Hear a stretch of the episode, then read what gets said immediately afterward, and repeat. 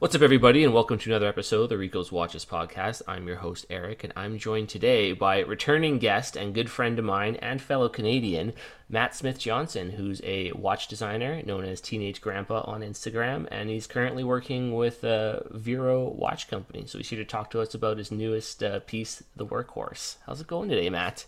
It's going really good. Good to see you. Glad to be on yet again. I uh, enjoy uh, our discussions. But yeah, I've been very fortunate to be working with uh, Vero on uh, uh, the piece known as the Workhorse, which released uh, earlier this month. And uh, yeah, it was a long time in the making. I think we started the design process right after the pandemic kicked off, so just about two years ago. And um, you know things were obviously slower during that period because of everything going on but uh, mm-hmm. uh, yeah we, we got it done and i'm super happy with the result and you know we all believed in this even though it was kind of different um, but the response has just been like overwhelmingly positive and we're all kind of like surprised like oh people like it. Really really like it. So yeah it's been great man and, and, and working with chris and with Vero has just been awesome. So yeah that's fantastic, man. I know, uh, you know, when I was kind of thinking back on some of the previous episodes we did and some of the conversations we had, you know, we had discussed uh, certain designers and their influences on you and your work. Uh, I think in our last episode, and I've definitely seen some of that come through in the design of the workhorse. So I'm really excited to to get into that. But before we do all that, I'm sure everyone already knows the answer. But what's on the wrist today? Today it is it is the workhorse in uh, the Canyon colorway, which this is the one I've been wearing the most. Um, yeah, it's just been like, you know, I, I, I'll say this is actually the color when I did the initial concepts for the workhorse. This was the color I used. So this kind of was like through the project throughout. That's just kind of like always stayed as like one of the the like staple colorways for working on it, and developing the design.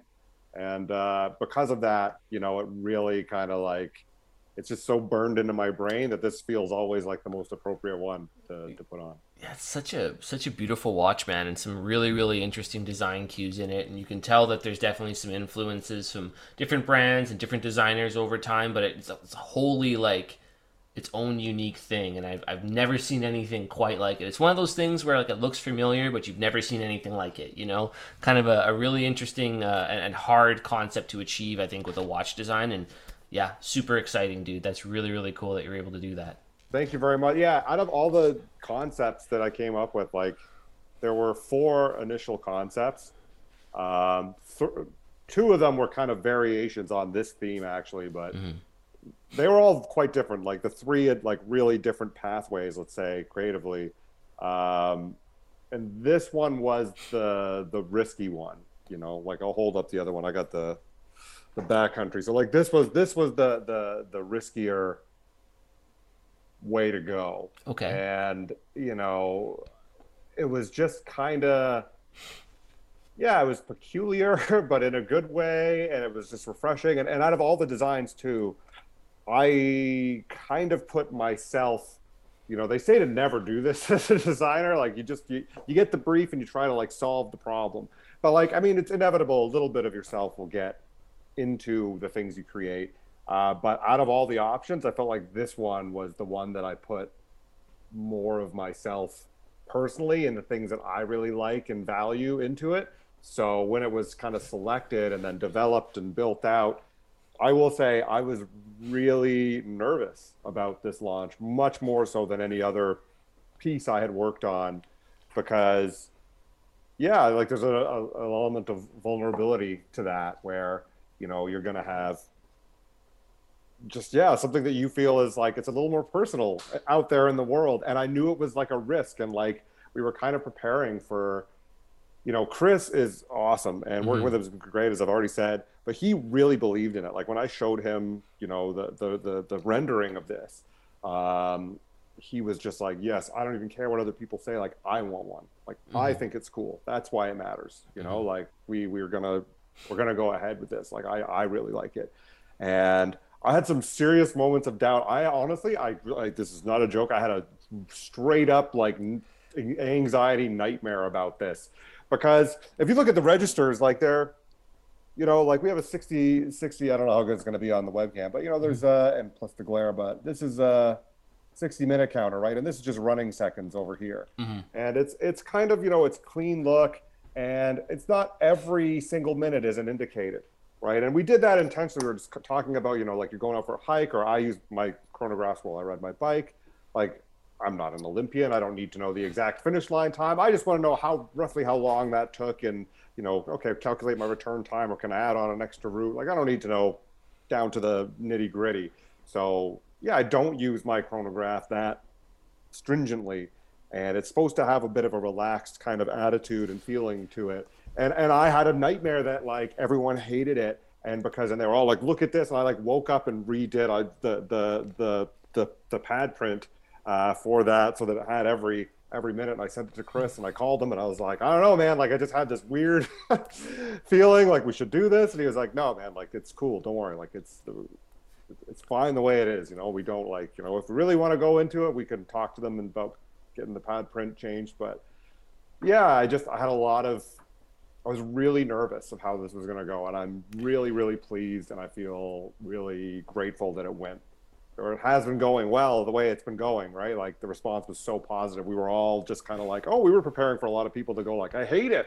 And of course that does happen, but like very sparingly. Like we're we're surprised. So I think I think like you know, like, first of all, like like Chris is, is awesome. He has such a gr- unique vision on watches and how they're going to interact with his brand and the style of watches he wants. I mean, he had the open water before this release and same thing like didn't really look like anything else that was kind of out there, but the workhorse is just a, a phenomenal phenomenal example of, you know, really truly kind of putting in your own expression of what you think a watch could look like in your own inspirations and doing something really different. Because I mean, like you know, I think everyone looks at a, at that watch and sees different things, right? Like I see, you know, I see like a heavy Giugiaro influence, which I think we've talked about Giugiaro before. That's, that's definitely in there, yeah. yeah, so there's there's some Giugiaro, obviously. There's uh, you know some and and his his uh, influence on watches like the Seiko Ripley, for example.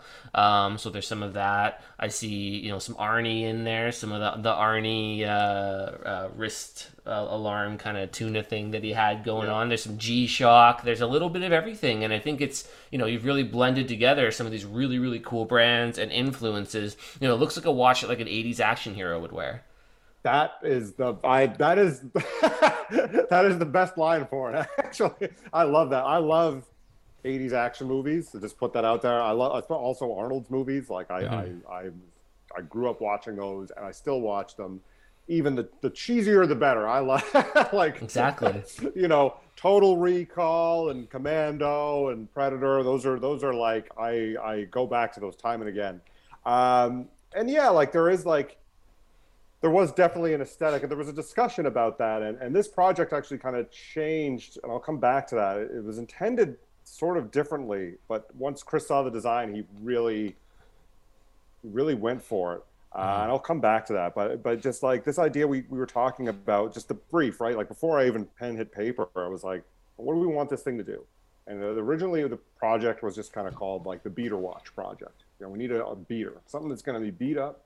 It's going to look good when it's been beat up. You know, like look at watches that have that. And of course, when we're looking at the, you know, the the old you know tunas or like those, those kind of watches mm-hmm. from you know that when they age and they chip and they scar, it kind of looks cool. Like it adds yeah. something to it. Not everyone's into that. I, I like it. Mm-hmm. Um, and and we'd be like, yeah, let's let's do that. And then the idea that, you know, there is a very, you know, uh, especially with like like Seiko uh, and and you know Citizen and, and G Shock, like their watches, they have a very, you know, like like a Japanese or Asian design kind of like informed look you know, like like I, I have a I have a G Shock that sometimes I wear for for activity. It's got a heart rate monitor on it, and it looks like something out of Gundam Wing. You know mm-hmm. what I mm-hmm. mean? Like it, it mm-hmm. looks it, it looks very much like that, and that's what G Shocks look like, right? And and that it fits their history. But there's no North American version of that, and we kind of said, can we do the North American response to like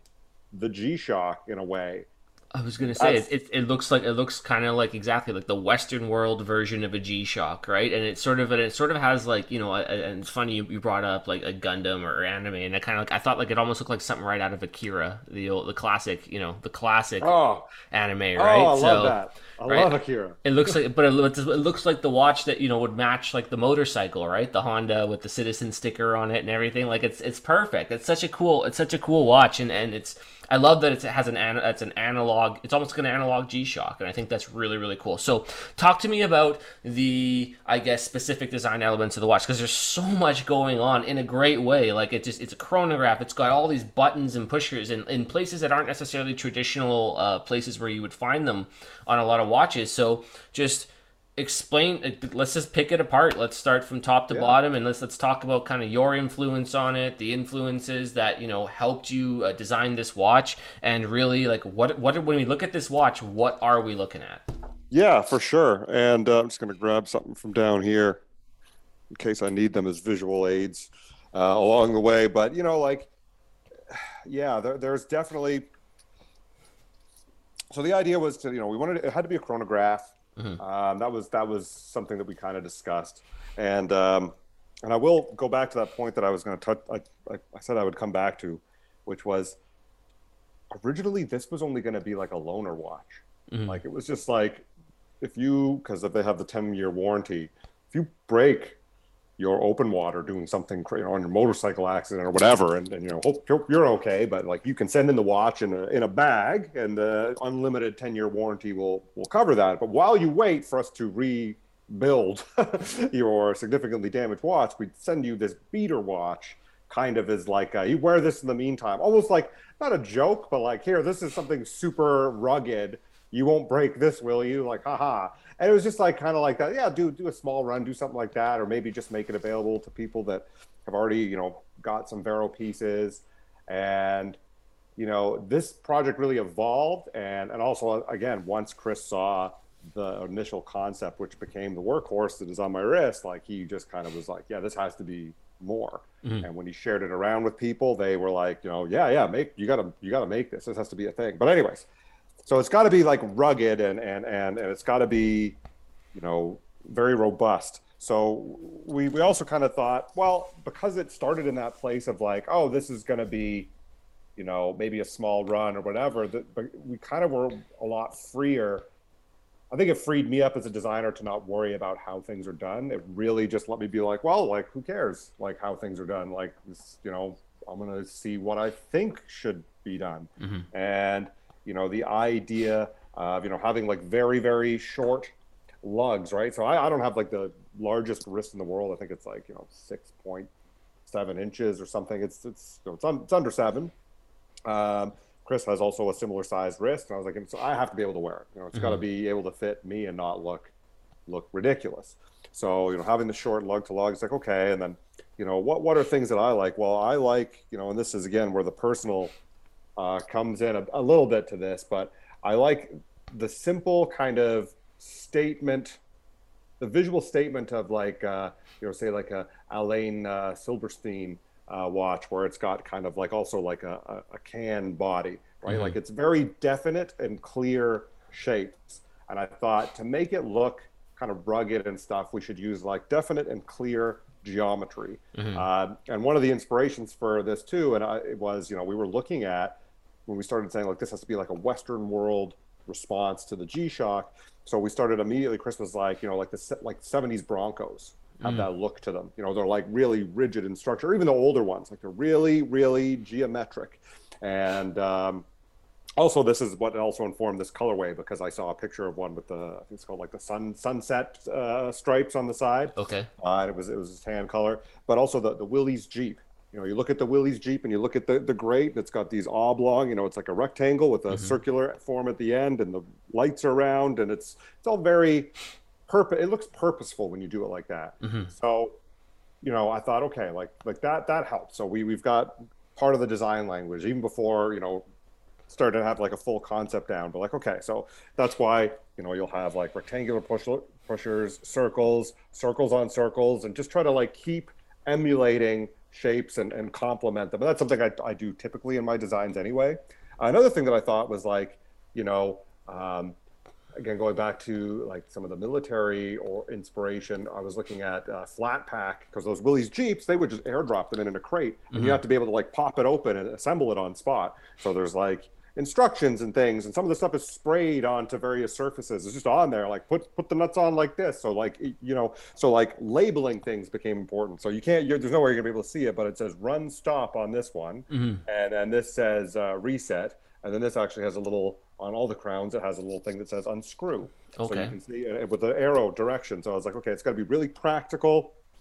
And uh, again, you know, the, the running seconds for the chronograph and minutes uh, are color synchronized with that. So there's a purpose to it. It's not just for style. It's like this will operate that, right? Because we knew, okay, I'm putting this in a slightly unexpected position. So I need to make it extra clear that these are connected somehow. You know, really thinking of it as like kind of like for how they do with web design or the user experience, right? And how the, the user interface and things need to be like a button needs to look clearly like a button.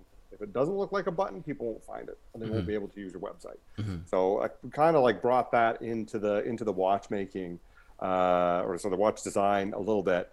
And um, yeah, and then you know the other thing too is like so then we started playing around and and we had it designed and i think I've tried, we tried the chrono like you know we tried with doing like uh, 12 and 6 for the registers uh, and then i had it the other way around and then i you know we were looking at it and i had the thought and i said you know like I, when i ride my bike and i go like this with my you know i used to wear a marathon uh, CSAR and I, I would hold the things and i go like that and the crown digs into my mm-hmm.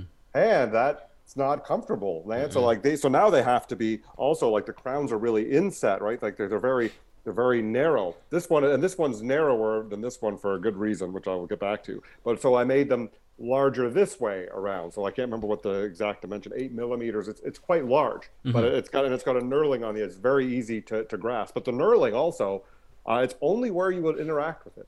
Because I also noticed that like a lot of watches that have like the knurl that goes all the way down the crown, you never touch that back part you just you only ever interact with the edge so i really try to as i was building this out to like think of like what parts are actually going to be touched what tar- parts are actually going to need to be tactile like and have like a feeling like there's ridges on here that you can just you know just as a tactile thing you can if you're just groping around quickly you can feel the difference between this which is polished and this and find a pusher pretty easily without looking. Um, this one is is larger also because while you're wearing it you can use it. Uh, so I can un- unscrew and engage the bezel without taking the, you know, I could set that internal bezel without removing the watch. So it needs to come out, and the bull bar is there, so we needed to add extra clearance to that.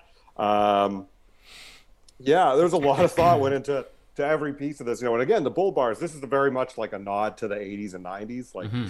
Casios used to come with that a lot, lot more often. I've certainly had a a G-Shock with these bars. Um, and yeah, again, like because we have the flat crystal, it just adds that little bit of clearance. You know, think of your cell phone case, right, where they just try to add that little bit of lip, so that if you drop your phone on the table or the ground or something, you know, there's something so you don't hit the glass directly and, and crack it.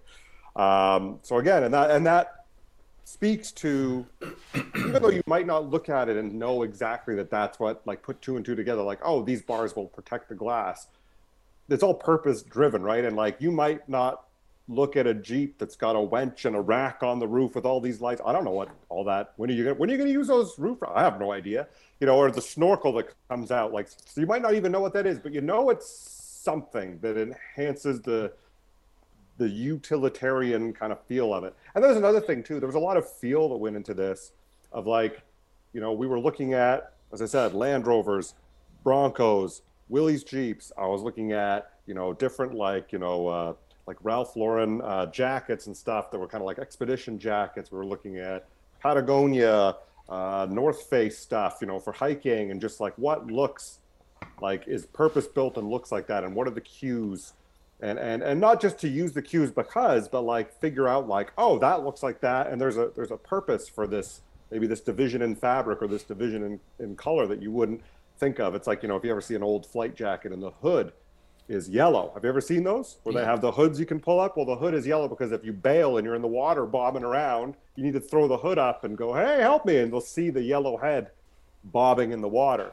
So it's just like, you know, that's kind of like how how we were thinking about this. Is everything has to have a have a purpose, and yeah, and, and it just like it came together, man. Like I don't know, like this is really close to the initial concept for this. Uh, there was some refinement. We played around with the hands a lot and what movement and exactly the diameter of the case and those proportions, but like it pretty much from like the first concept to the end. Like, and I put this as option number one in the in the first presentation too because I really liked it, and I just thought I'm going to start with like start with this. You know, let's just kick it off with a bang and and and see. And it, it you know, it obviously got a got a response. And yeah, and you mentioned you like Giugiaro, and and he is a definite influence of mine to a point where it's like.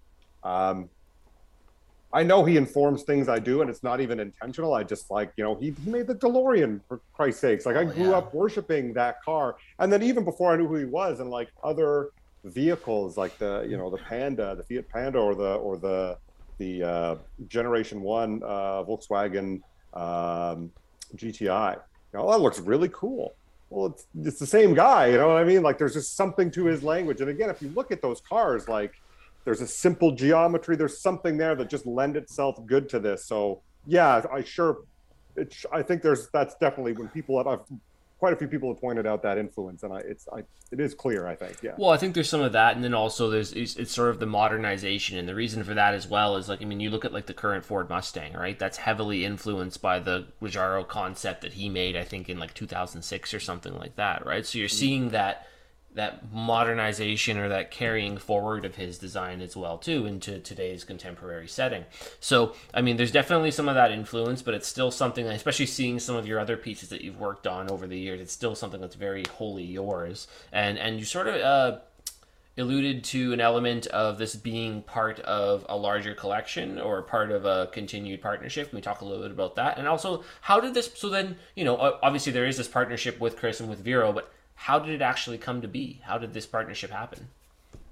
Wow. Okay. Yeah, that's a good question. So I think, like, I would chat through Instagram with Chris, and I met him ages ago at like a, one of the first wind up events in New York. Mm-hmm. I think they had a booth there. Um, and all the models of watches they would have had there have been long since discontinued. Um, I think they had maybe the 36 uh, millimeter watch they did they had a hand wind, and then they did one with with worn and wound, and that was there. And you know, I, I, I spoke with him a bit, and you know, just you know, pleasantries. Hey, nice watch, you know, whatever. Uh, but yeah, we we chat online a bit, and then he he came to me, and I I, I don't know if it was might have been from being on your show initially as well. He said, "Oh, like let, let me let's just talk about this stuff." And I have this project, and I've seen you've done other watches. You know, like let's let's talk about working on this. And then uh, I also I bought uh, an open water. Like mm-hmm. I just I thought it was cool when it came out, uh, but I had actually already because I started this project. As I said, like you know, 2020. Um, I had already seen the renderings of it and I went, oh, that's cool. Like, and, and there was a couple, there was actually a couple things in the renderings where I was like, well, I don't know about that. I don't know, but they changed them. So they were, the, and it was the couple things I was kind of like, I don't know, it would look a little better like that. When it released, it was exactly what I thought. I was like, okay. So like, where like, there was something there. I was like, even seeing that open water from the rendering that I saw to when it released, I was like, okay, we're on a similar wavelength with, mm-hmm.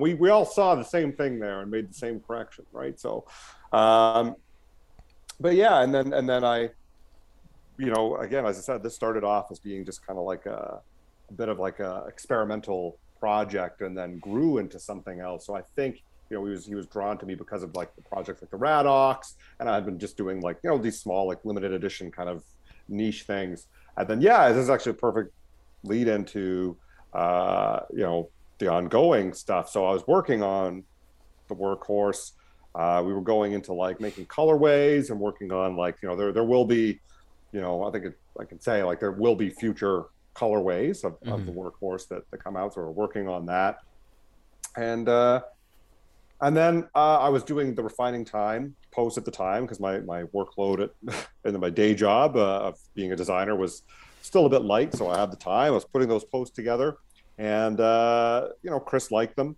and then we started talking about can't remember which particular one, but he said, "Hey, like I got something else that maybe was, you know, thinking about." He saw the refining time and said, "You know, I think I have another thing, maybe that you could work for." And it'd be kind of like, you know, there's a couple. I can't. I don't want to give too much away, but there's a couple things from the refining time that just sparked it in him, and then he was like, "Hey, look at this." So that led me to designing uh, another piece with them, which will be another future release, and that design process is pretty much done, and it's in you know stages of uh, prototyping and uh, whatnot. So that's that's so there's other things there, and uh, then there was like another project that came up shortly thereafter, uh, or even during that one. It's like, hey, could we look at this too? And so we brought in another thing and started playing around with that. And then there was another thing more recently where he's like, hey, can we build this out? But I think the reason why this is happening is like, you know, when we were first talking, um, you know, I think it's actually on the shelf way behind me. You won't be able to see it, but like on my sideboard back there, I have the Nike book mm. that talks about some of their like unique stories as like building a brand and how they started from like this small you know thing that was operating out of a shed next to the track and field you know out of, out of the out of the caretaker's shed i think is where they were started making those waffle soled runners. And then you know to where they are now where they're like making like you know super crazy elite running shoes that they put millions of dollars of research into refining you know the zoom fly i think is what those were called. And it's just it's interesting as a designer i like to hear those stories and how people think their way through a problem or even identify the problems. And i was talking to chris about this and we both kind of were talking about sneakers and how those brands develop and even just like you know just kind of we set set on like you know watch companies kind of don't do that not all of them but like you know like i think some brands like you know not to besmirch one of the big guys, but like Breitling, you know, uses a, you know, a chased photo of John Travolta standing on a runway with a. old vintage aircraft behind him, and they go, "That's lifestyle." It's like, well, I, no one can relate to that, you know. It doesn't look fun either. Like, you know, like it doesn't. Uh, actually, you know, another person who's been pointing this out after we had this conversation, but I've seen the same sentiment is on um, the Instagram account uh, Dime Piece and they have been taking like fashion shoots mm-hmm. of like from fashion magazines where people are doing wild crazy stuff and it looks like a blast and they're like why doesn't how come watch advertising or brand building doesn't look like this you know mm-hmm. like just just to, just putting it out there and so i was kind of saw that and i was like okay like we're because we were thinking like how do we make this build this out into like a statement for a brand rather than just like one watch you know Mm-hmm. And and I think that's why I got involved in more things because I saw it as like, you know, my day-to-day stuff as a designer, I do like a lot of packaging, I do the logos for people. I'll help build a brand from scratch essentially. And I've t- taken some brands through my career. Like I remember some, you know, I started out with the logo, made their packaging, and ended all the way to their storefront.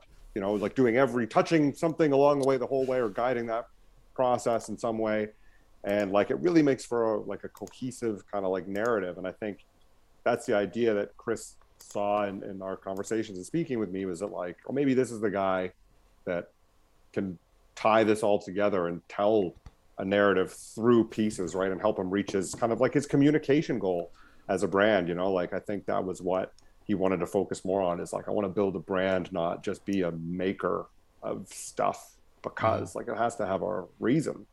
And and he has some really cool ideas and i you know so we we've yeah it's it's been awesome working with him. We really just like i feel like it, it's a it's a very complimentary kind of uh, perspectives that we have working on anything with him so yeah Absolutely. I think in my interview with Chris uh, a while ago, we he mentioned that that essentially he's trying to create a lifestyle brand, not just not just timepieces or, or maker be a maker of equipment but as i look at these watches here and i have them pulled up and you mentioned you know that there's sort of that inability for the average everyday watch consumer to um, identify with a lot of the bigger brands and the lifestyle they're trying to portray. So if you could put it into your own words i know we kind of joked about 80s action heroes but i don't think that that makes up the majority of the watch uh, the watch community. Um, who is this watch really made for? Who is the target audience uh, for this watch? And I guess you know how did that uh, inform your or influence your uh, design of it?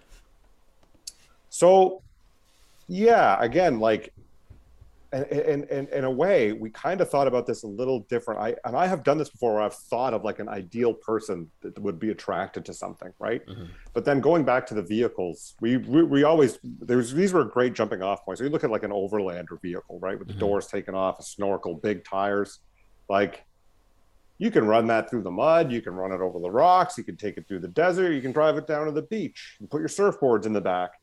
It doesn't all and all those people can be different people. You know, you could be a wilderness adventurer camping out, or you could be someone who's just going down to like, you know, get a sick tan and, and ride some waves, you know, and, and in the same vehicle could apply to you. And it's something about the visual language in those vehicles that say, I am for fun. I am for adventure. I am to be used. You know, when you look at those trucks, they look sturdy, they look mm-hmm. durable. And you kind of they inspire people to look at them and go like ooh and like see their own adventure in it right? And that was kind of another thing that i thought of going forward. Rather than think of like you know like some muscly 80s action hero um you know wearing this like an arnold schwarzenegger or sylvester stallone or something or like you know some idealized version i just went like no like what like what would say play with me, take me mm-hmm. on an mm-hmm. adventure, right? Mm-hmm. And I also I was thinking I didn't it didn't end up in our discussion even with Chris, but I was thinking about just like for example like a double kicktail skateboard. I used to be way into skateboarding when I was younger, and my body is uh, creaky and sore permanently now because of it. But uh, you know, like when you saw the double kicktail skateboard come out, and like it just said something visually. You know, mm-hmm. you could see it could be ridden both ways and it just like it really did open up a whole new wave of creativity. And I think that was designed by Rodney Mullen, if I'm not mistaken, who was like, I don't know if you know how much you know about skateboarding, but he's like, he's the guy. He's the guy mm-hmm. that even Tony Hawk looks up to. He's like amazing on flatland. He can do crazy old school tricks, upside down dark slides, whatever. Like he's he's the guy. And um, yeah, to have a single tail board with big wheels and rail guards like that still says something but it says like ride me around a pool. You know they're not light they're big they're heavy there's extra stuff on them you strip all that off and you have just like the trucks the wheels and then two ends and it's just like what can i do with that? Mm-hmm. so that was something that was kind of like okay sure the colorways are going to look like and there's other ones coming out that will say different things but you know like you know this one in the backcountry colorways look more like hiking and outdoors and they have natural colors to them. But yeah, we really wanted to make something that, you know, I had someone the other day send me a note saying, I wore this watch while I went out birding and it was cool. perfect. And I never thought of someone doing bird watching with it. But the fact that someone saw it and like it applied to birding was like, oh great. like that kind of like it, it it it actually like said to me like, oh, that hit the brief, you know, and I've seen other people you know taking it outside and other people going like cycling with it. And you know and i think that's the point. Like what is your adventure? I'd like to inspire and i think that's the bigger picture that vero likes too is they're trying to like inspire you to like get out there do things you know? Mm. it's like again going back to nike you know they have this uh this line in their brand guidelines which says everyone is an athlete. Everyone an athlete isn't just someone who runs around a track and jumps hurdles. An athlete is like the delivery guy who works in New York. Mm-hmm. That's a hard job. You know what I mean? Mm-hmm. Like you're running around, you know, you work for UPS, you got to park the truck and dodge all these people, not get killed and take all these parcels. And like, that's hard work, you know, like, and, and, and the Mars Yard shoe that he designed was very much like, you know, to be used in this urban setting is like, that that's his, that's how he pictured an athlete and the people that they work with, you know, and of course, sometimes it is an elite runner, right? And and that's you know you look at projects again. I mentioned the Zoom Fly, but sometimes you know an athlete like part of their job is maybe like you know maybe there's a little more style than technical performance in some of the like more like retro shoes but those apply perfectly to someone who's like i don't know breakdancing or doing you know something else it doesn't you don't need maybe the same shoes that a basketball player is going to use but they work great as skate shoes like like the you know the the, the old uh, dunks that turned into the the Nike SBs, right? So like, and and I used to skate in Pumas back in the day because they were perfect for it. They weren't mm. meant for it, but they just like they worked for it. So, anyways, that's all just like, yeah, I I think that's the greater vision that Vero might have. I mean, I can't see inside Chris's head, but just based on our discussions, is that it's like to inspire people to be like, what can I do, and to, to get outside, and or you know, even I don't know, maybe it's inside, I don't know, just but to, to have an adventure and explore and, and and enjoy, man. Like, and I think this is another thing with this watch where, like I said earlier about like how I felt personally invested in this. I feel like this project really touched on a lot of my values too. Like, you know, I like the fact that it's it's like I think it's 425 bucks. Like, you know, it's accessible. Mhm. You know, it's got to be accessible. I want it to be fun. I want it to be user friendly, and you know, like, and it can still be tough. Like, it can be functional and kind to you, and it doesn't have to be. You know, I think sometimes people think tough, and they make this thing that's just a son of a bitch to operate, and it looks tough, and it is hard to move, and it's like, but that's just needless. Mm-hmm. like, you know, tough isn't being. You know, sometimes tough is being you know like even in terms of people like sometimes the tough person is the vulnerable person or the quiet person or the it's not necessarily the guy you know with glistening muscles going yeah! You know like mowing down a bunch of aliens in the bush somewhere. But like eh, you know and maybe sometimes that is. If you want to do that with it too fine go ahead. But it's it's it's there's there's different levels to it. So that that's the idea. I just want to like inspire people and that that's something that resonates deep with me as a an individual, uh, you know, and uh, yeah. Well, So- I, I think like one thing like there's a couple. There's a, you said a lot there, so there's a lot to kind of unpack and kind of Yeah. specific things I want to hit. But I mean, I think you did a really interesting job in, um, you know, talking about that accessibility and allowing someone to have a piece of something that inspires them to go on an adventure, right? I mean, we're talking about something that's, you know, again, like $425 access point. I mean, even for us with the Canadian peso, that that's still a very, that's a very affordable piece, right? Yeah. And um, it, it's, it's got that rugged look. Again, you've used very earthy, natural tones, and that's another question I want to get into. It sounds like maybe there's going to be a little bit more fun, kind of maybe other colorways, kind of coming later, and that that sounds really interesting as well too, because it's it's one of those uh, platforms that you can really do so much with color wise if you really want to. But um, you know, you really are kind of entering into that realm, both with price point and with um, uh, the design of it where you are getting into like that like G-Shock, Seiko, Citizen kind of era where there's or area where there's so much uh, variation in design and there's so much of you know those are the watches that I think of and a lot of people think of when they think of going on an adventure, right? That's the kind of watch I'm going to strap on the wrist, right? So you know, there's a couple design elements that we didn't get into yet that I wanted to ask you about. So I noticed there's like this heavy duty kind of like Velcro strap on it, which is interesting because you know Velcro is is is you know it's odd that we kind of saw it make like that comeback on the high end, like you know Richard Mille's starting to use Velcro again and things like that. But to see that making a comeback now and an affordable piece, like that's an interesting choice versus rubber or something like that. So I'd love to hear a little bit about that. Um, and, and then also talk to me about dimensions. And you mentioned the movement as well. Like, a, what, what what are we running for a movement? What are we looking at for actual dimensions? And and like crystal, for example, do we set sapphire, mineral? What are we working with? Yeah, I'll uh so I'll go with the okay, so I'll start with the strap. Um actually I had designed quite a different strap Okay. and the idea it was a unique strap. There are ones kind of like it out there, Mhm.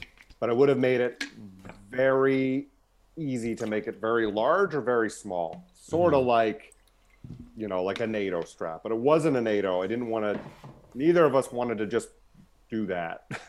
we wanted to try something else. And so I had this design and we drawn it up. It was on some of the initial concepts.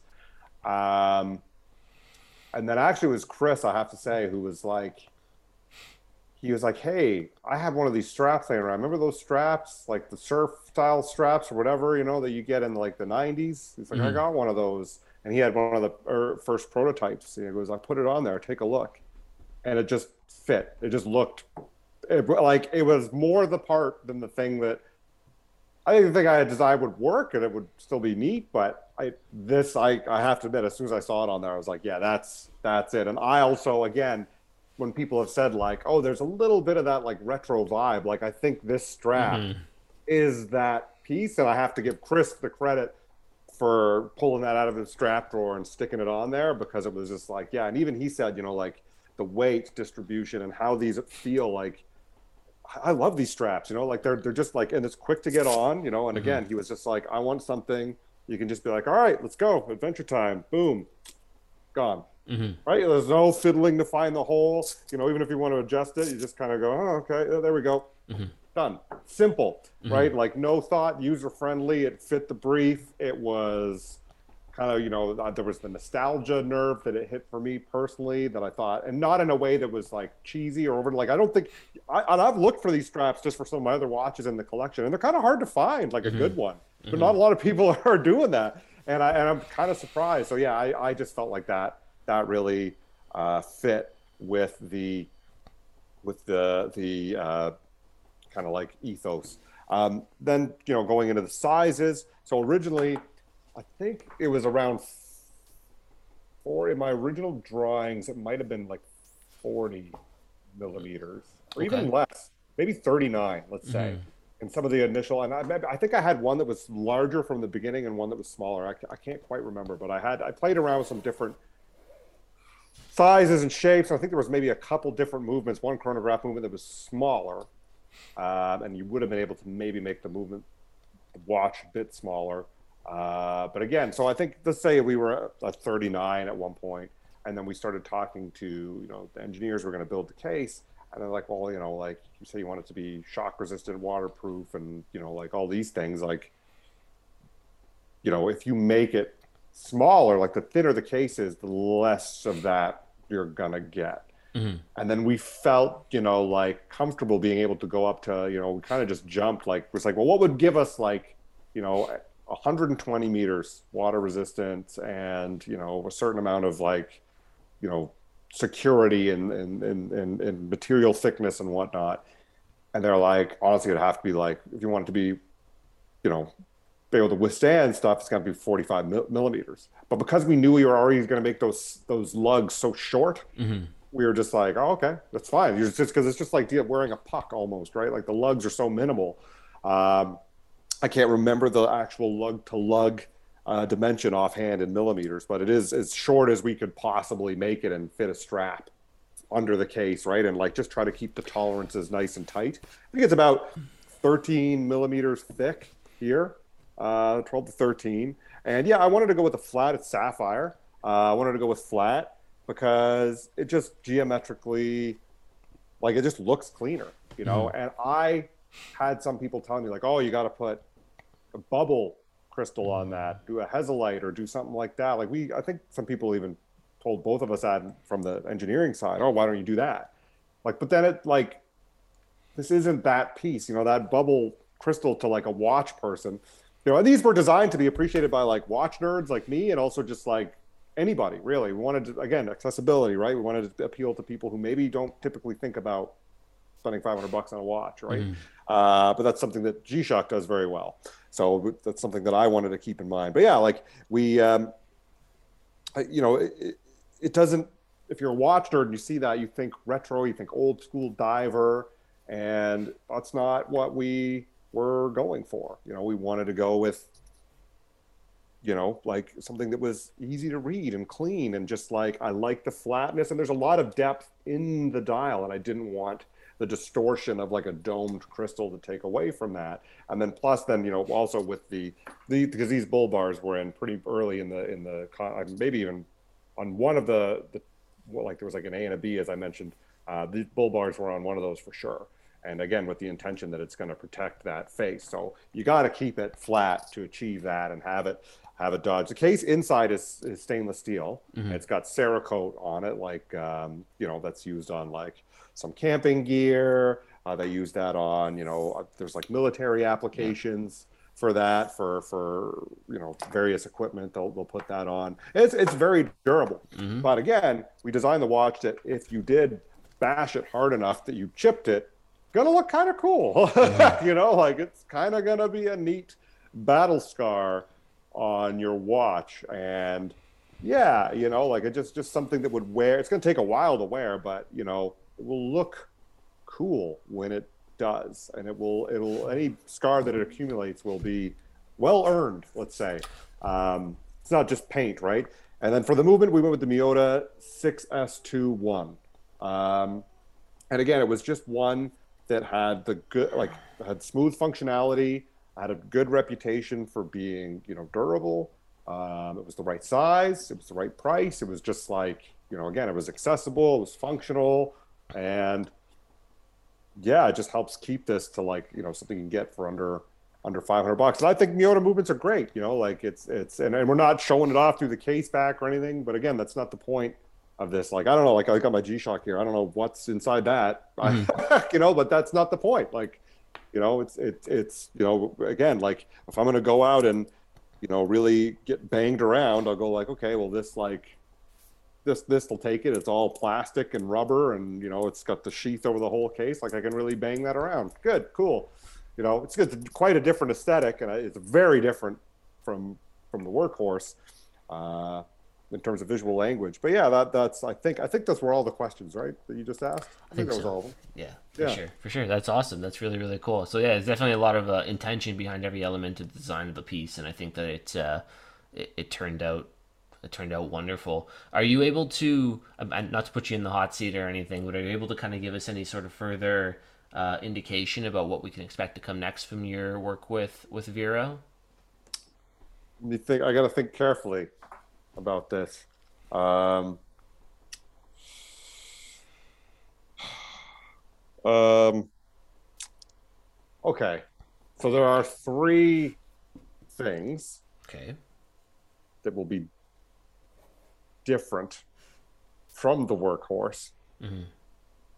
I can't really say, and, and let's just say there are three things that are further because of how time works. Obviously, they're further away, and the furthest out one, like I really wouldn't be able to say anything, even from my own knowledge. It's just still, it's still very ethereal and amorphous. We haven't quite pinned that down, but I will say there's one that will come out, which should anyone who was a fan of some of the older models it should be a nice way of kind of reincorporating some of that back into the narrative of the brand. So there's going to be something coming out that will make a lot of people happy, and it's very much driven on. Um, it was a, something that was requested a lot by a lot of different people independently. Okay. So Okay, okay, interesting. So, are, can we expect future uh, designs from you with Vero to be along the same vein as the workhorse, though, or is each each project going to kind of be its own unique thing with its own unique design language and kind of intention behind it? So there, there will be, yeah. Um, there's going to be some things that are similar. Mm-hmm. Um, again, you know, I was trying to think of how to build out. So, like, you know, I'll say something like the type on this watch. It's custom. Mm-hmm. I just I, I, I made the type, the the logo for the the workhorse, which you can see here. That is all. You know, I, I just I drew that up. That's not a typeface you can buy. I just nice. I just drew it right. And so all the numerals and everything fall into that category as well. Um, the yeah the I'm trying to think carefully how to say. So there, there will be some of these details that, that carry through, but each one is its own brief, let's say. Okay. Each, each watch will fulfill its own brief, and they have different goals they're trying to reach, but with the same kind of thought, we will get there. And as a result, you will see a logical connection between them, right? They will each do their own thing, but yeah. but you know, like again, like, and I have one here, like the the uh, open water that I bought you know, it's it's quite different from this mm-hmm. um, when you get into it. But also there is a similarity. Like these look like they belong together, right? Mm-hmm. So I try to keep that in mind for future releases. So there'll be something that'll be a, I think a, that a lot of people have. Well, I don't think we know there's a lot of people have requested uh, one of the old pieces to to come back, and that will be a future project. I can't say when. Fair enough. That's that's one, and I'm quite excited about that as well. I'm excited about all of them. Let me be honest. Like I, they're all really cool. And then there'll be future colorways of the workhorse that some of them already exist. Like they are made. Um, I did a RedBar event last night for Vero, which went really great out in Toronto, and I people there I got to give them a sneaky peek of the cool. upcoming colorways, and people were really really excited about them. Nice. They really liked them. Um, and there'll be more beyond that. You know, I think with the response we're getting and what I hope happens is that you know like it stays around and we build on this. And it just like you know becomes kind of like i would i mean i don't know. I don't know what's going to happen. It would be cool if this could stay in some way like a staple of a brand that evolved again and again. Like again, like and we and this is something Chris and I talked about, but like this G Shock here that I bought in 2018 looks very similar to the G Shock I bought in 1995 or whenever mm-hmm. you could for you know what I mean? Like it's it's the same case and everything but they've just done a lot with it. And going back to sneakers again it's the same silhouette of just say like I don't know the Jordan 1s or whatever but different colorways different materials different artists putting their spin different you know like ways of layering textiles or fabrics. Like you can get a completely unique um, kind of perspective and uh, even just a vibe, for lack of a better term, off a piece. It can really convey something quite unique. So that's kind of like, you know, that's where we're. I would love to see that happen, and I feel like if we keep going down this path of people enjoying it, then that increases the likelihood of that. But I don't know. I can't speak for Chris and what he's going to actually want to do with the brand. I would hope that he wants to keep this around and, and we can keep building on it and having fun because we have played around with it a lot um, since even the like since it's already like since these colorways were slated to be produced by the manufacturer we kept playing around and we oh, kept oh, yeah. going like oh man you can just keep going with this. Like you can do so much.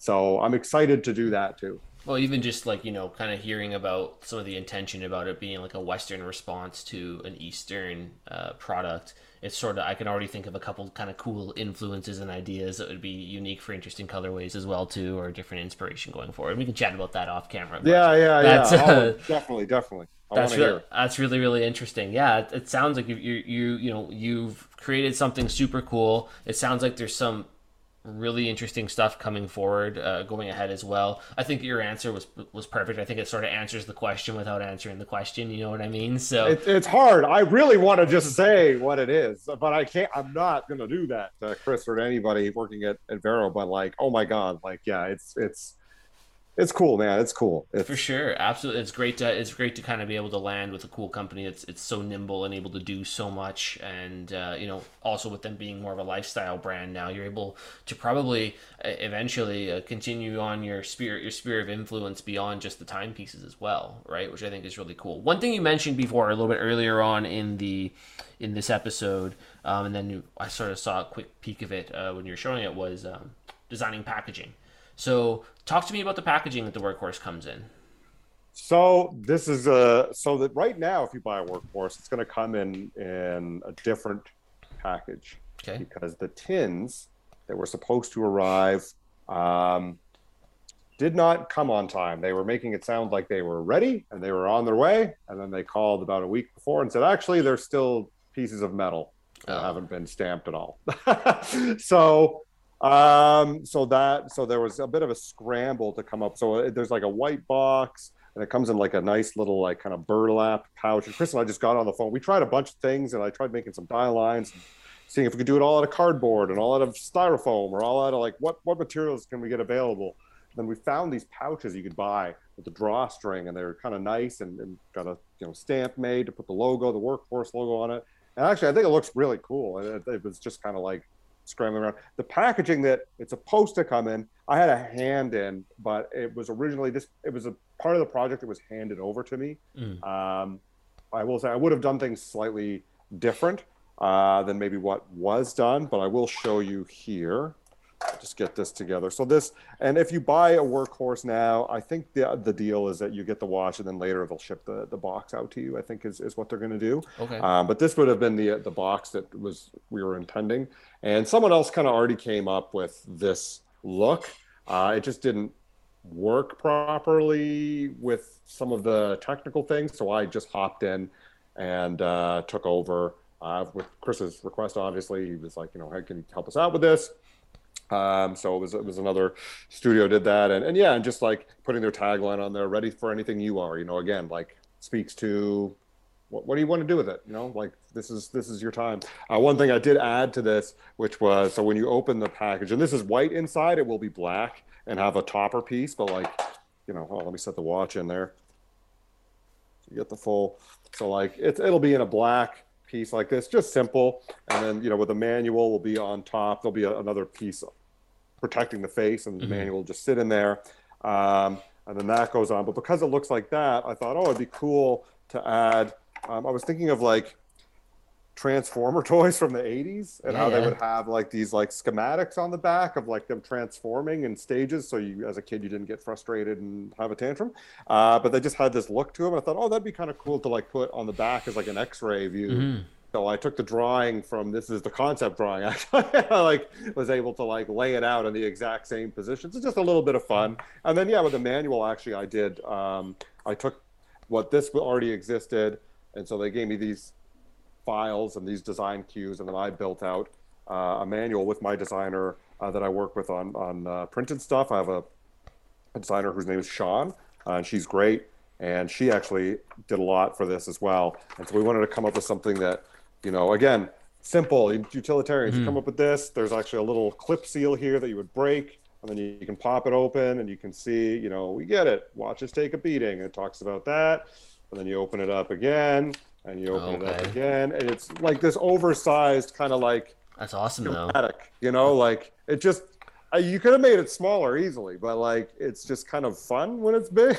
like it just kind of feels like this is the plan, guys. Like, I don't hmm. know, you know, again, just like having some fun and being playful with it, showing the how it works. And then, you know, then on the back just has that texture to tie it in. And it's just like, yeah, just all building on that. Like, how do we just keep that experience going? So in future, I'll be more involved in other packages for other products from an earlier stage. I think is the plan going forward.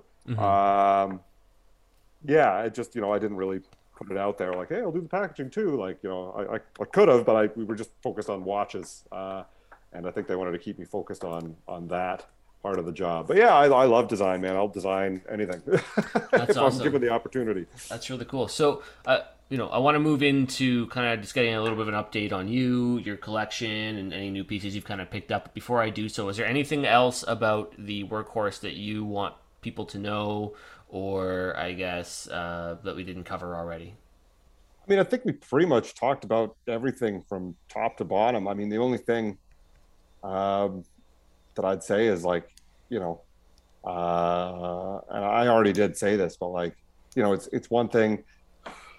It's one thing to just do a job and design something, but it's nice when you get to work with people who kind of share your similar vision and values and things like Mhm. that. And I've been very fortunate to work with with people like that on on all the projects really I've got to do, but especially with with this one, I feel like it's just like you know, it, it really is like, you know, you're buying a watch from good people that really care about what they're doing and they have a vision. They're they get excited about it, just like you know I do as an enthusiast, right? Or you, like you know, the, these are people that are dedicated to it, and yeah, you know, I, I'm I'm I'm really I really do feel super lucky to be involved in this, and it does feel. I don't know what we're building right now. Like it's still early days, but I, it feels this feels unique. You know what I mean? Like I there's something going on here that is just like this is uh, yeah I don't know. There's something cool is happening here. I, I can't I don't know what it's gonna be in the future, but like we're onto something, and I feel good about it. So yeah, that's that's the only last thing I have to say about that. That's fantastic, and I think it's I think that really shows in your enthusiasm and the product you're designing, and I think that everyone can feel enthusiastic and look forward to seeing what's gonna come further this uh, work you're doing with Vero as well. So. Thank you so much. I'm glad you like it, man. I, I think it's beautiful. Absolutely, absolutely beautiful. Um, so yeah, let's talk a little about you. I, you know, last time I think we we went into depth. Uh, we covered everything from uh, Omega Flight Masters to some really unique uh, Girard-Perregaux. I believe you were looking at picking up and kind of on the hunt for, if I recall correctly. What what have you uh, picked up lately, and what are you uh, what are you still hunting for? And I guess what's what's coming next for the collection? it's it's the only the collecting aside. I mean, I've I've had to chill out a little bit. Mhm. Um, you know, I'm just coming out of uh, you know COVID and everything, and getting my business back on track. Uh, we had stuff happen with the house, with the car. All the animals got sick, so like we had a lot of things. Just like all you know, when it rains, it pours, and it's just like. So that's kind of cut into my ability to like have the maximum amount of fun with Mhm. collecting. Um, I don't know if I had this. I had a friend uh, pick this up for. I told him about it. This guy Vic. I don't know if I had this. The radio controlled. I don't know if I showed you that. I don't think so. It's a Citizen. I don't know. I would love to know who designed this at, Yeah. at Citizen, but it's uh, radio controlled. Like before, um, you know, now smartphones are all synced and, and everything. But before that, this would have, you know, radio controlled into another clock to sync the different time zones. Um, except that it's really only set up for Europe, UK, and Japan. If you're anywhere else, you have to go and kind of set it manually. But that's what this is here. There's like an antenna in there, like a receiver to receive the signal. Hmm. And uh, I would show you how it works, but I, I'm a little nervous because I once played around with this and did something in the wrong sequence. It took me a while to get it back to tell it time the correct again. So I'm just gonna leave that. No worries. Um, but yeah, this was something that was picked up, and it's just kind of like it's kind of quirky. It's got that like '80s, '90s vibe that I'm Mhm. into. Um, and yeah, and I was super happy that my buddy he he found two, so he was like, I had to buy both, and then you know I was obligated to buy the other one, which I'm totally fine with because I mean I really wanted one, uh, so that worked out. Um, yeah, and then I think I did. Oh well, uh, Dietrich. I didn't design this, but uh, I did get the um, Skin Diver. I did get the Skin Diver one um, from them. Uh, yeah, I, you know, I, I'm a big fan of Emmanuel and, and his designs, and just someone who has a very unique aesthetic you know, and, and perspective on watchmaking Mhm. and watches. And again, this is neat because this is kind of like a repositioning piece for himself. Like he, you know, had a brief for this one. Like he had someone create uh, a brief and then say, make this, right? Because as a designer, it's hard to just, when someone says, just do whatever you want. Like designing stuff for myself is next to impossible mm-hmm. because I I'm so all over the place. Like it's like it just goes crazy. It's chaos. I go in every direction at once, and I, I need someone to say you need to do this and hit this target, and then I can aim that energy at like a a thing. Yeah. So that's kind of like you know taking a skin diver, which is done a lot. Like there's a lot of divers. Everyone will everyone knows that, but Mhm. to make it in a way that will still be unexpected and speak to his kind of like design DNA. And I think this really does it for him. And I feel honored to have one. The dial, the um, the the the fume. I'm, I don't know if I'm doing that. I'm terrible at the French accent. But anyways, that dial, this, the, the way that these were made in the first run, it's like uh, like a piece of sapphire, and then there's material behind it, and the error rate for getting that that fume was very very high. Mhm.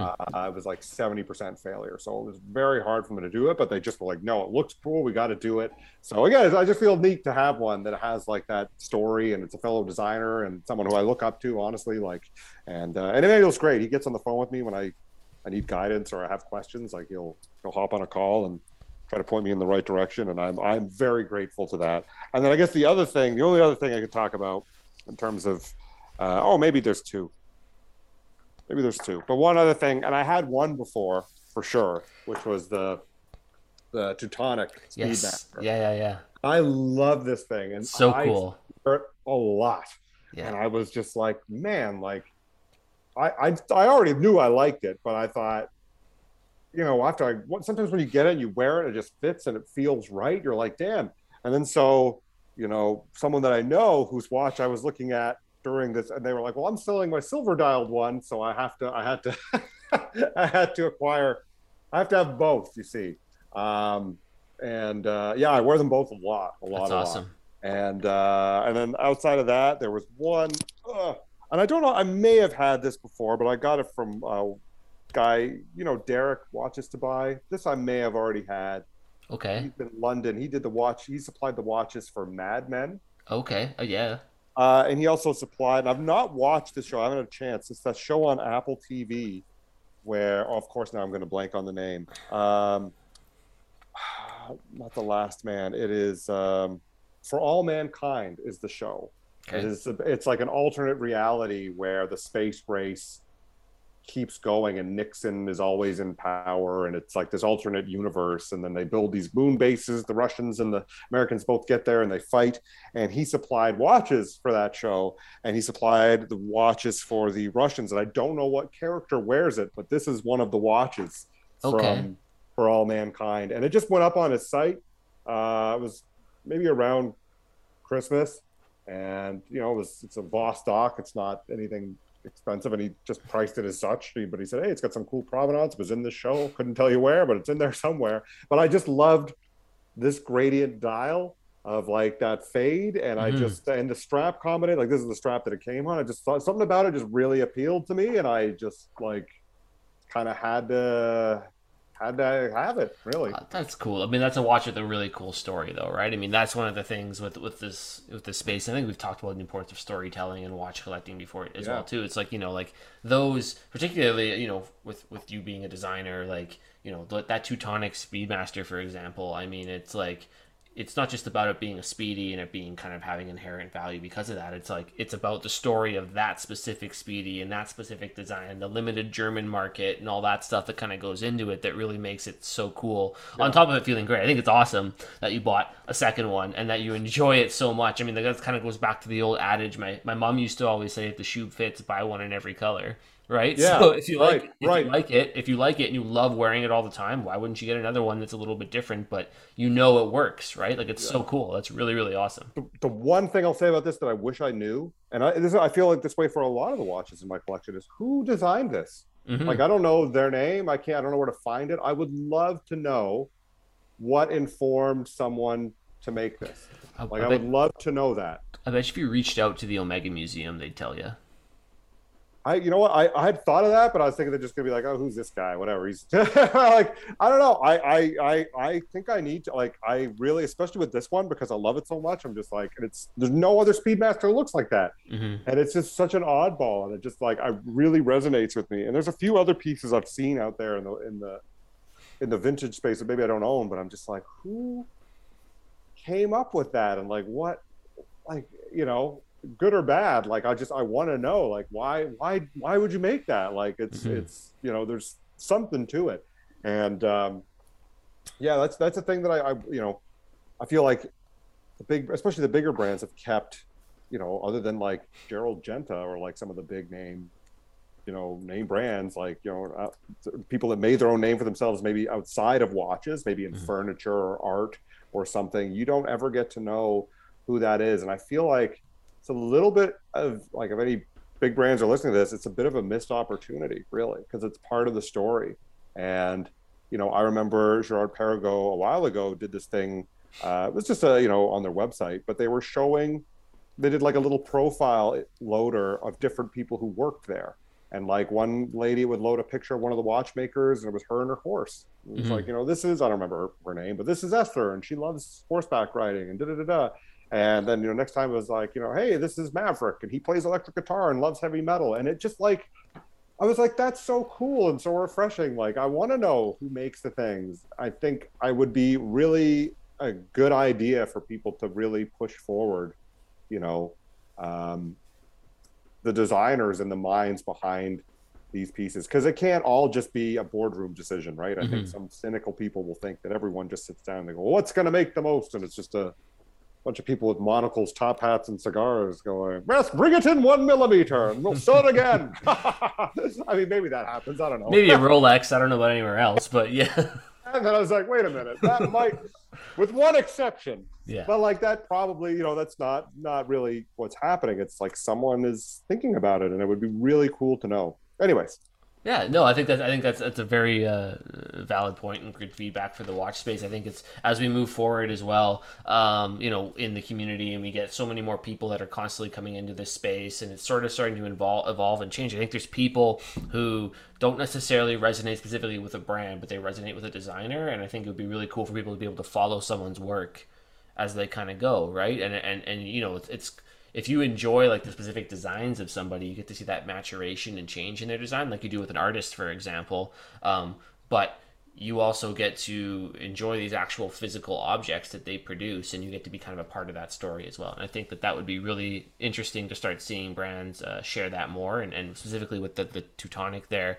Um, yeah, I mean, maybe if you maybe you approach the Omega Museum as like, hey, I'm doing a project on design and I'm trying to figure out who designed this because I want to follow their work and whatever. Maybe they'd be able to share that. Who knows? Maybe they don't even know. Maybe it was just some guy and they're Yeah. like, some it was some design student fresh out of college and he got an internship there and they're like, yep, design this and never heard from him again. Who knows, right? But I don't yeah think you so. never know but it would be it would be interesting to know like you know even like the valjoux 7750 like i like that movement that was the first Mm. movement designed on a computer by like a 20 like maybe just like a 20 year old he was like one of the youngest guys who was like when computer technology was really new Mhm. and he was like hey let me show you uh, this young hotshot who could just get on the computer and Mhm. figure out how to redo this you know and I really, you know, yeah, it's kind of a ubiquitous movement, but I mean, like, I really like it because of that story. You know, that makes me respond to it. And it's got the rotor wobble. It's not perfect. It still had kinks to be worked out. I mean, they didn't work all of them out. They kept some of them, but like, still, like, that's part of what makes it interesting to me. Mm-hmm. And I, I, think, yeah, and it's not going to be, and this is another thing, like speaking for the smaller brands, like this is a problem they're not going to have, right? And anyone who thinks that like micro brands are like, oh, they're going to be, you know, I hear this sometimes, like, well, that, oh, they, you know, they're going to be gone in a couple of years anyways. People will stop caring. And you know, there maybe there is going to be some people that give up and don't, you know, they f- make a few watches and then they go, "Well, I'm done with that. That was fun."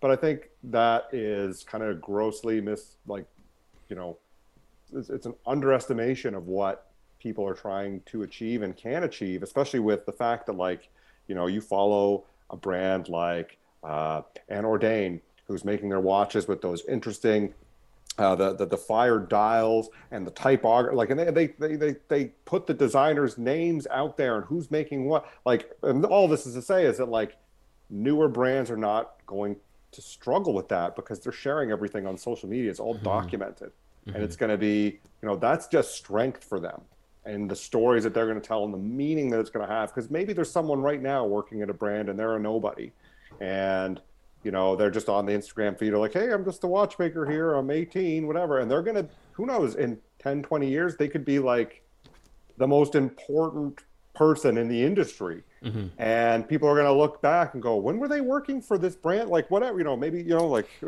working for like Nodus. I don't know, like you know, like some some smaller brand that's on the radar now, but some people still discount them, and I think that's not fair, right? And, and even these huge luxury brands, they all started somewhere. You know, they didn't just like you know maybe they started with a lot more bankroll than mm. than some of these these mi- micro brands did, but it doesn't mean that they you know it didn't take them a long time to build what they have. They just have time on these people, and I think given time, these some of these micro brands are going to have like just a, a, a, story and again the word that's come up multiple times but an accessibility to that information that's going to be much easier than having to contact someone at the omega museum and hope that they don't think you're a peon mm-hmm. just say get out of here like it's going to be way easier to know those facts and i think that's just like a, a strength and i hope that people keep appreciating watches far into the future and that can be demonstrated. And I think they will, right? Like they're obsolete. They've been obsolete for a long time. Mm-hmm. No one's buying these because they're like the cutting edge of technology. That's not.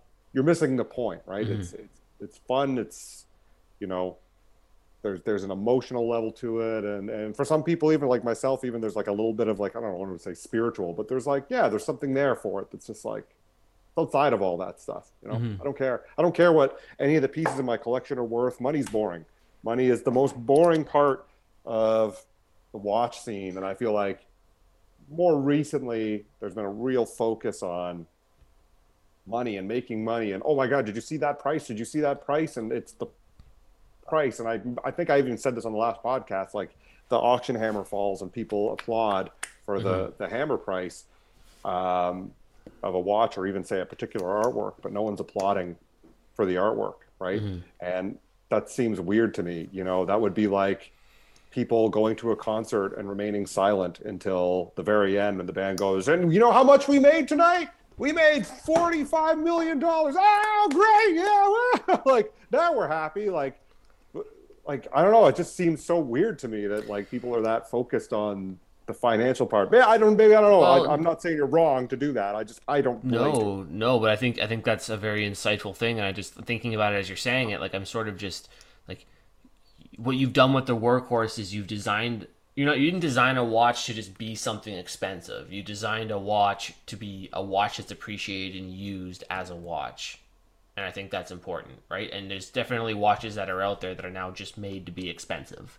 Yes. And there's watches now that are made to be used and enjoyed. And i think that's starting to become a very clear kind of dividing line uh, within the the hobby or within the industry is you know there's the I want I'm going to buy these because they're investment pieces and I'm you know going to wear it for a day and then lock it away in a vault for the rest of its yeah. existence until I sell it for 10x or or one one tenth depending on what happens with the investment or the other side of it which is people that are still or brands that are still making watches for people to enjoy and wear, and I think that that is something that has been very much achieved with the uh, with the workhorse. Thank you for sure. And, for sure. and also, I just want to point out your watch that you're wearing, which we were talking about before. But like the Panerai, one thing I really appreciate about those watches, like a, a, a Panerai, like people I know who have them, typically wear the crap out of them.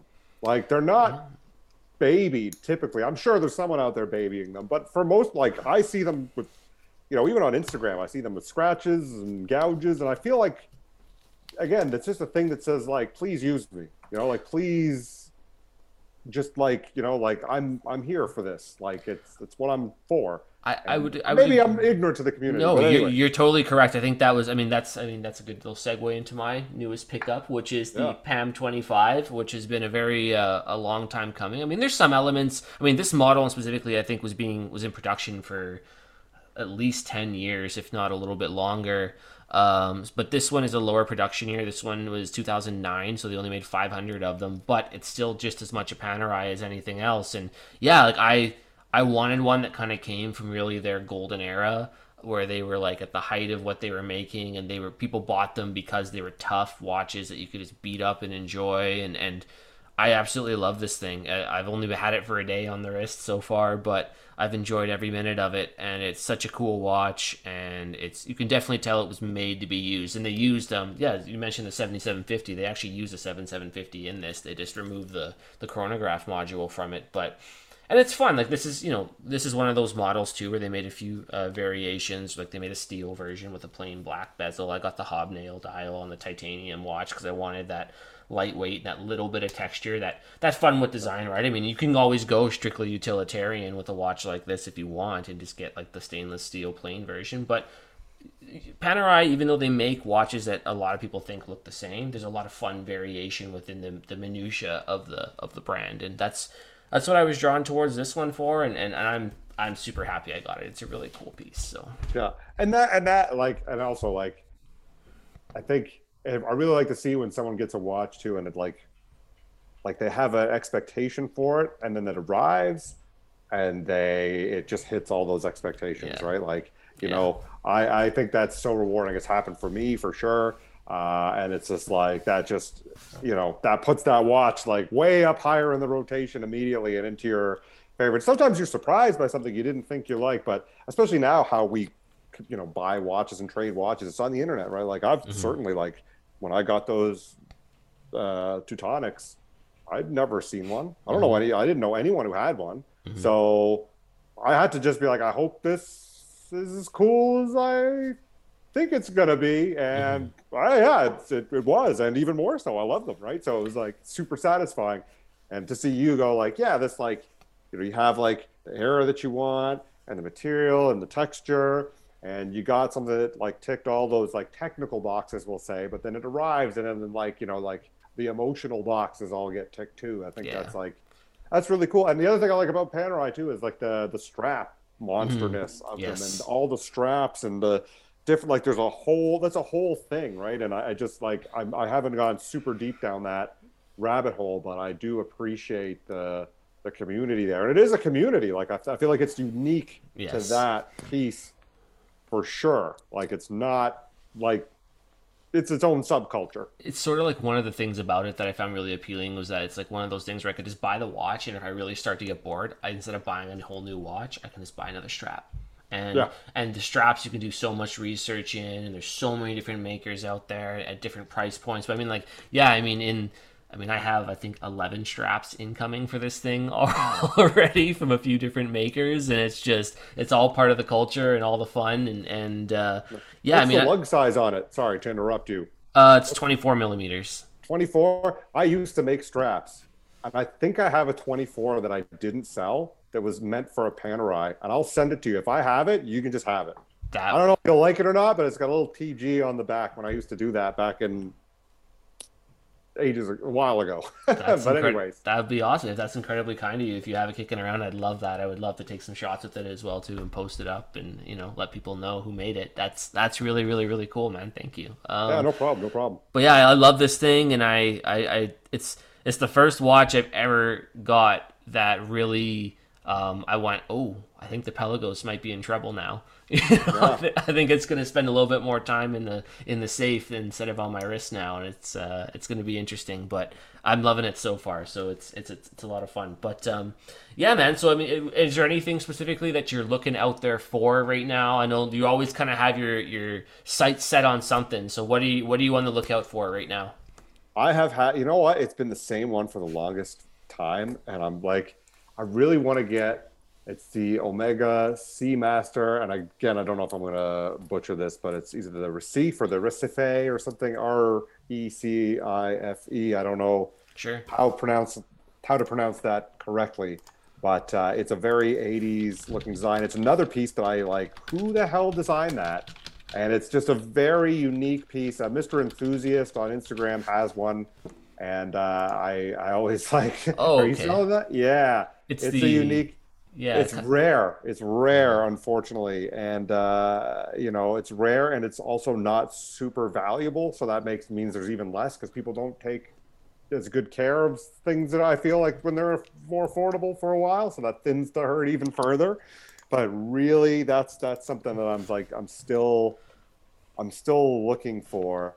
Um, and then there was like actually uh, uh, uh, uh Heuer that. Um, oh, what is it called? I have to look this up. That Seamaster kind of falls in really well with the uh, design of the Teutonic as well. They kind of complement each other well. Yes, there's a similar, and this is again like, are is it the same person that did those mm-hmm. things? Like, I think maybe I don't know. There's a there's a vibe, there's a thread between those two that that that connects them.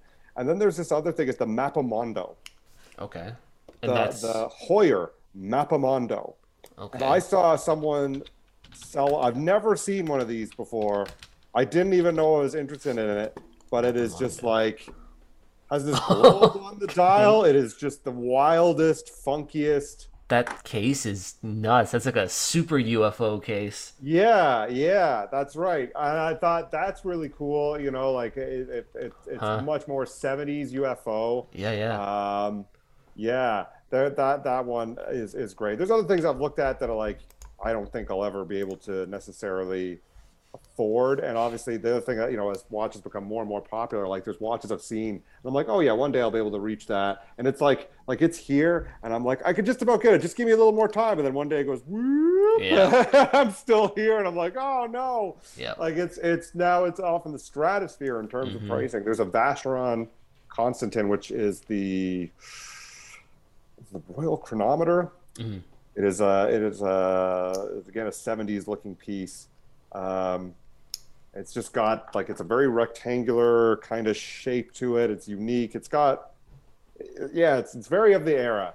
And uh, I would I'd like, but again, that one is just like the escape velocity on that. People didn't really know about them, and I still I, they're still kind of under recognized, but but they're recognized enough now where my fingers I was like, oh, I'm pretty close. I can sell a few pieces and and the, and the, and the grip like once I'm here, it's like mm-hmm. it's gone now. I, I don't think that'll happen, but you never know, right? Like I I the, the list of watches that I lust after is just like ever ever growing. Because I'm sure it is with many. Part of, part of the sickness, man. It's all part it of is. the sickness. That's that's yeah. cool, man. And the only cure is more watches. You know, like that's that's all it is. It, or that or death. That's basically it. Yeah.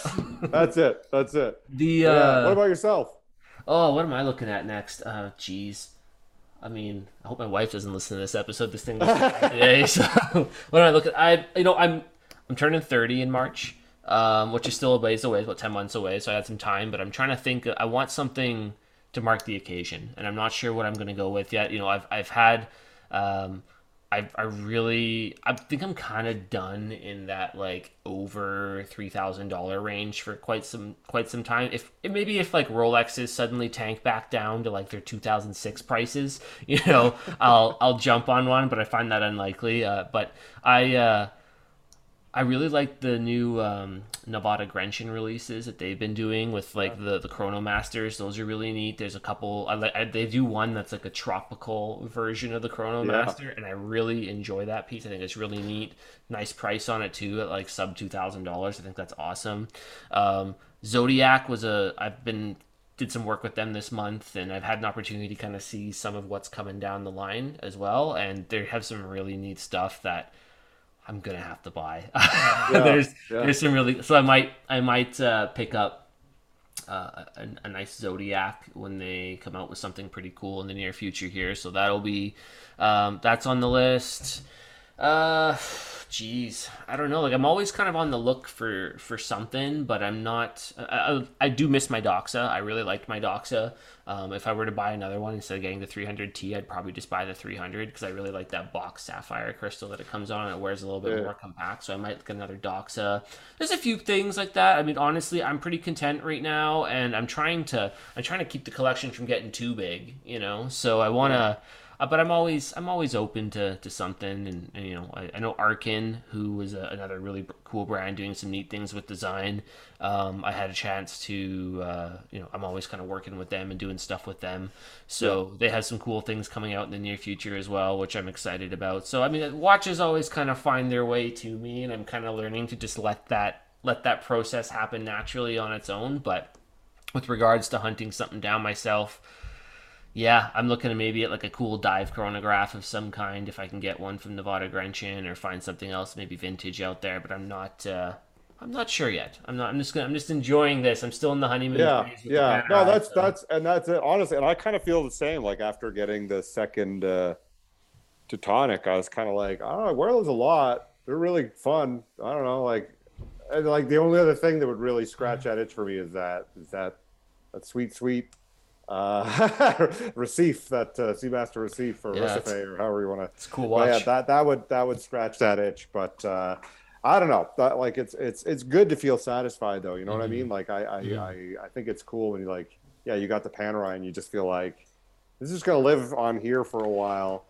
Yeah. And, and it's kind of like a, it's kind of one of those things where it's you know it's, it's sort of the the enthusiast community surrounding the brand has kind of created sort of a lifestyle thing around it. So I mean, you can get the straps, you can get like leather carrying and travel cases, you can get all kinds of cool other materials and things to interact with to kind of have fun throughout your day. Cool keychains they make from like old buckles and things like that, right? So there's all kinds of cool stuff to kind of enjoy some of that a little bit without having to spend a ton of money. And you know, maybe I want to explore that a little bit too.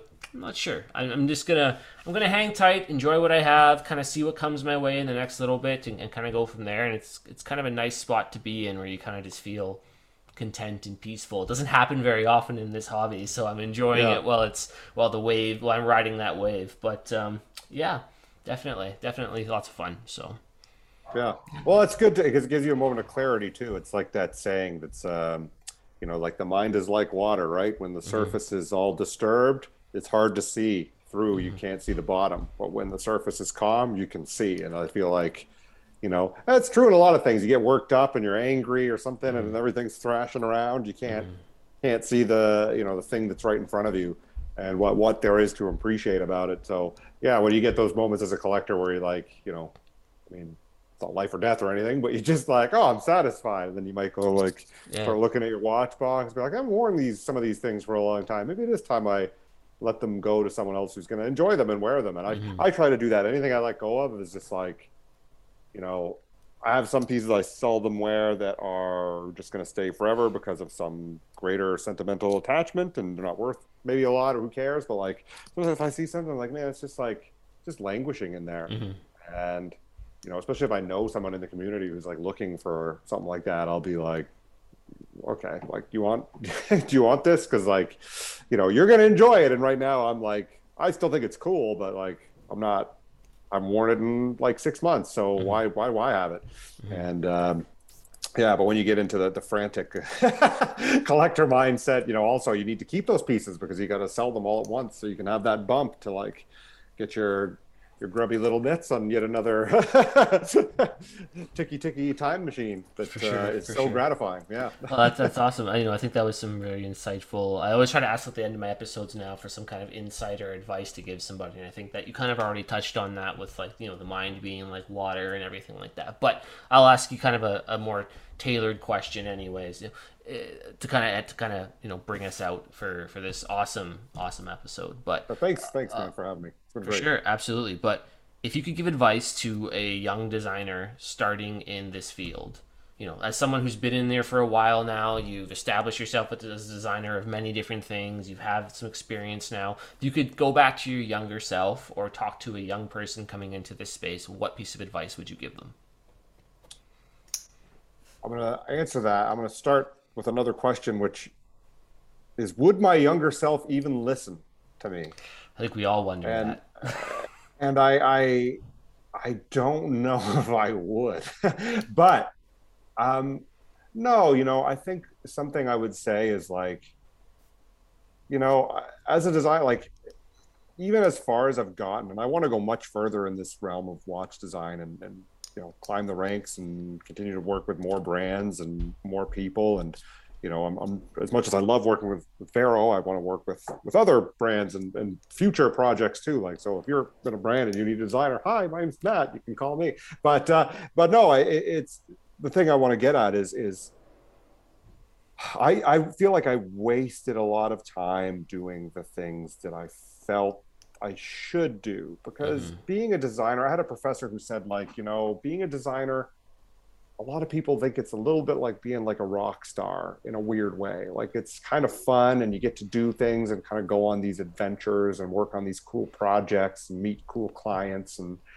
you know like it, it's it's but there is an expectation that you go and you get a job and you work in an agency and you get you know even when i was building my own business when i started and i was like i have to have corporate clients and you know i hit a point where one of them just like after i did delivered over delivered above and beyond everything for them they just dropped me because they were like well we need to go with a bigger you know brand agency.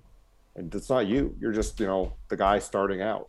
And our investors want to hear we've got you know Sid Lee or you know Taxi or some huge corporation behind us, and that's not you, man.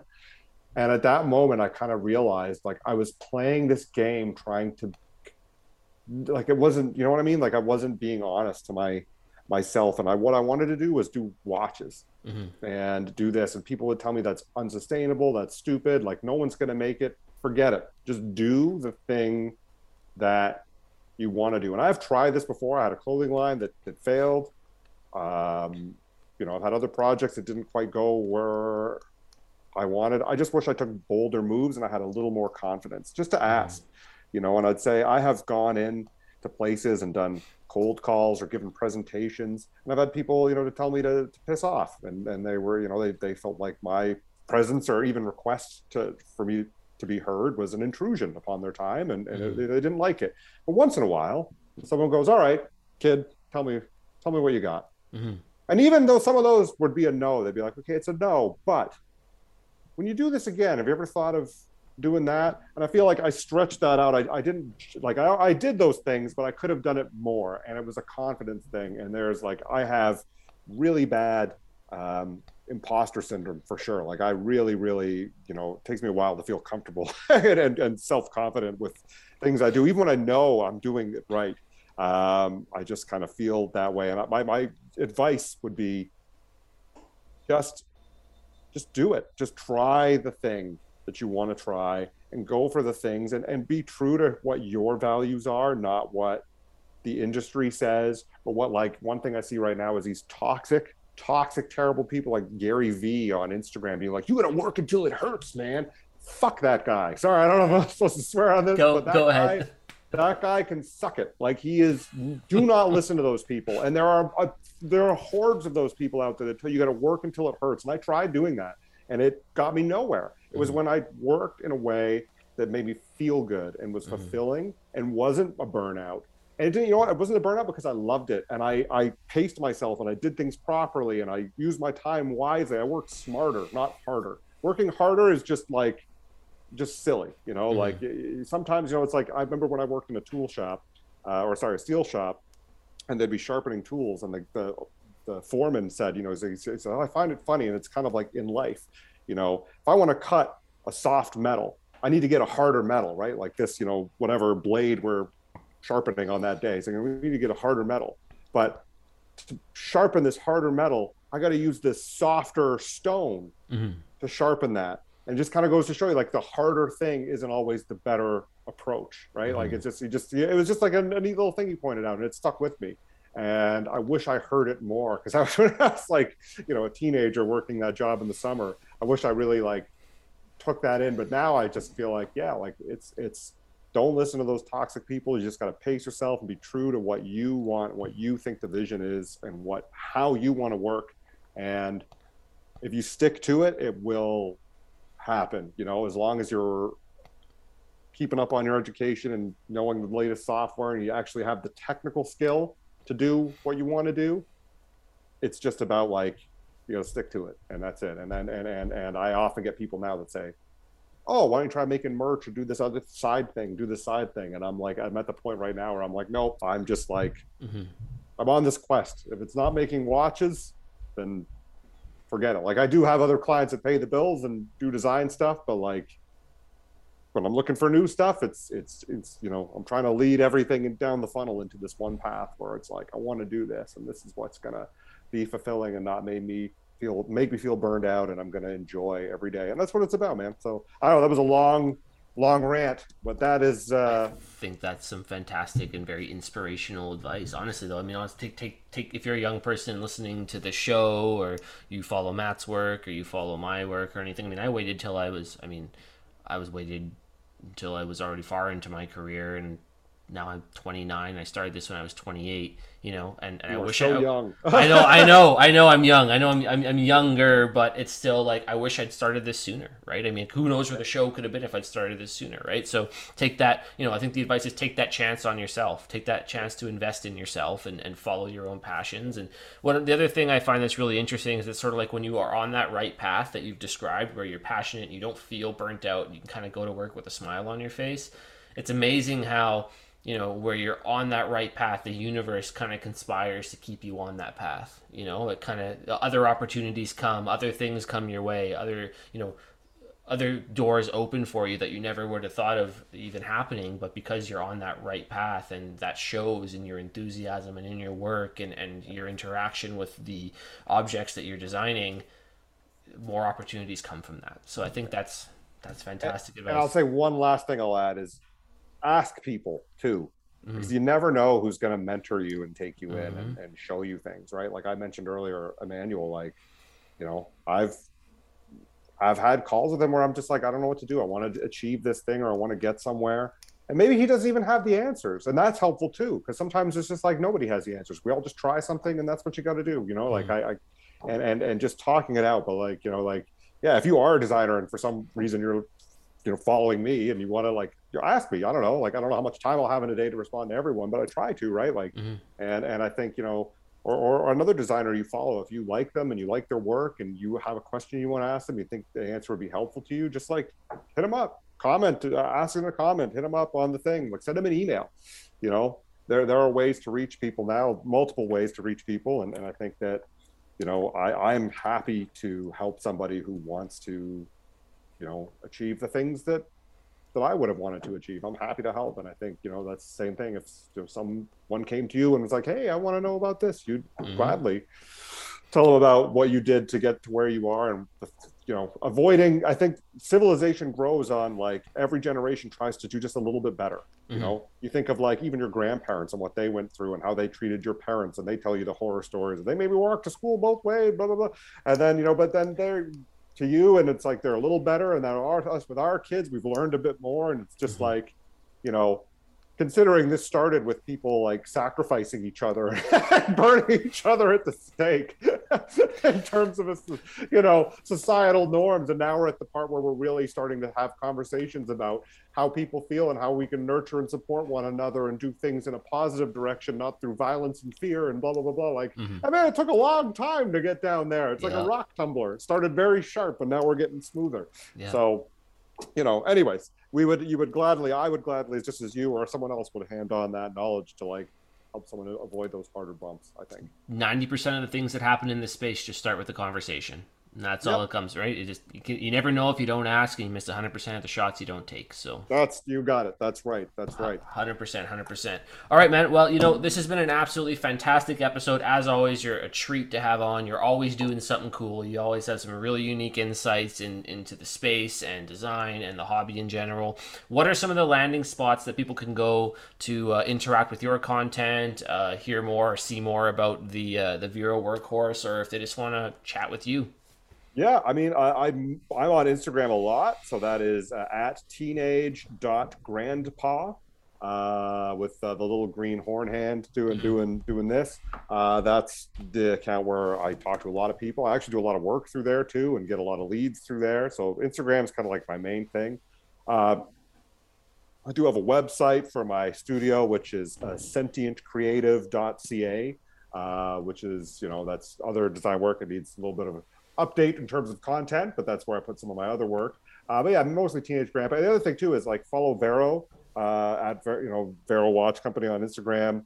Uh, they you know are going to be sharing a lot, and they repost a lot of cool you know like user experiences with the in their stories about the watch, and also they're sponsoring. Uh, I don't know if I already mentioned this, but like they're sponsoring my ride to conquer cancer, which is next weekend, which is great. I've already hit my target goal of fundraising, uh, but you can like if you go to my Instagram profile, you can st- still have the link there to my profile, and you can donate to Princess Margaret, which is a cancer research center, gives back to everybody in terms of. No, oh, I think I froze there for a second. Gives back to everybody in terms of, uh, you know, the treatment options that will become available, and it's a cause I really believe in. So, uh, yeah, and I, I'm thankful for Vero for sponsoring my my ride, and uh, you know, that's it. Hit me up on Instagram. Definitely, definitely. I'll drop uh, links to all those kind of spots as well in the description box below on YouTube and on all the podcast platforms. So definitely, guys, head over there, check him out, talk to Matt, check out his work, check out Vero. Obviously, you know Vero's doing great stuff as well as a brand as well. So Matt and Vero can't go wrong. There's always going to be something cool there to check out. Uh, likewise, for myself, anyone has any questions, comments, feedback, or just wants to chat, you shoot me an email at ricoswatchespodcast at gmail.com. Additionally, much like Matt, uh, I also am on Instagram quite a lot. It's kind of the central hub for the show. Uh, you can reach me there at Rico's Watches Podcast on Instagram. Shoot me a DM. I usually get back to people uh, very quickly. And um, yeah, other than that, if you're enjoying my episodes in an audio medium across all the audio uh, podcasting platforms that I'm on, you can also check it out in a video medium at my Insta or my uh, Rico's Watches Podcast YouTube channel, which is just Rico's Watches Podcast on YouTube. There's over 80 plus videos there uploaded. Most of them are video of my talking bald head chatting with my wonderful guests, and you can see their smiles and laughs and some of the cool watches they're holding up or the things that they're describing as well on camera there as well. Matt, Thank you so much for having me, Eric. I, honestly, I love our conversations and chatting before the show too. And uh, you know, it's great to catch up. And um, yeah, I really appreciate you giving me this space and giving me your time and attention, man. And, and thank you so much. 100%. We'll have to do it again soon, and I'm sure we will. You take care and have a wonderful day. All right, man. Easy. Peace.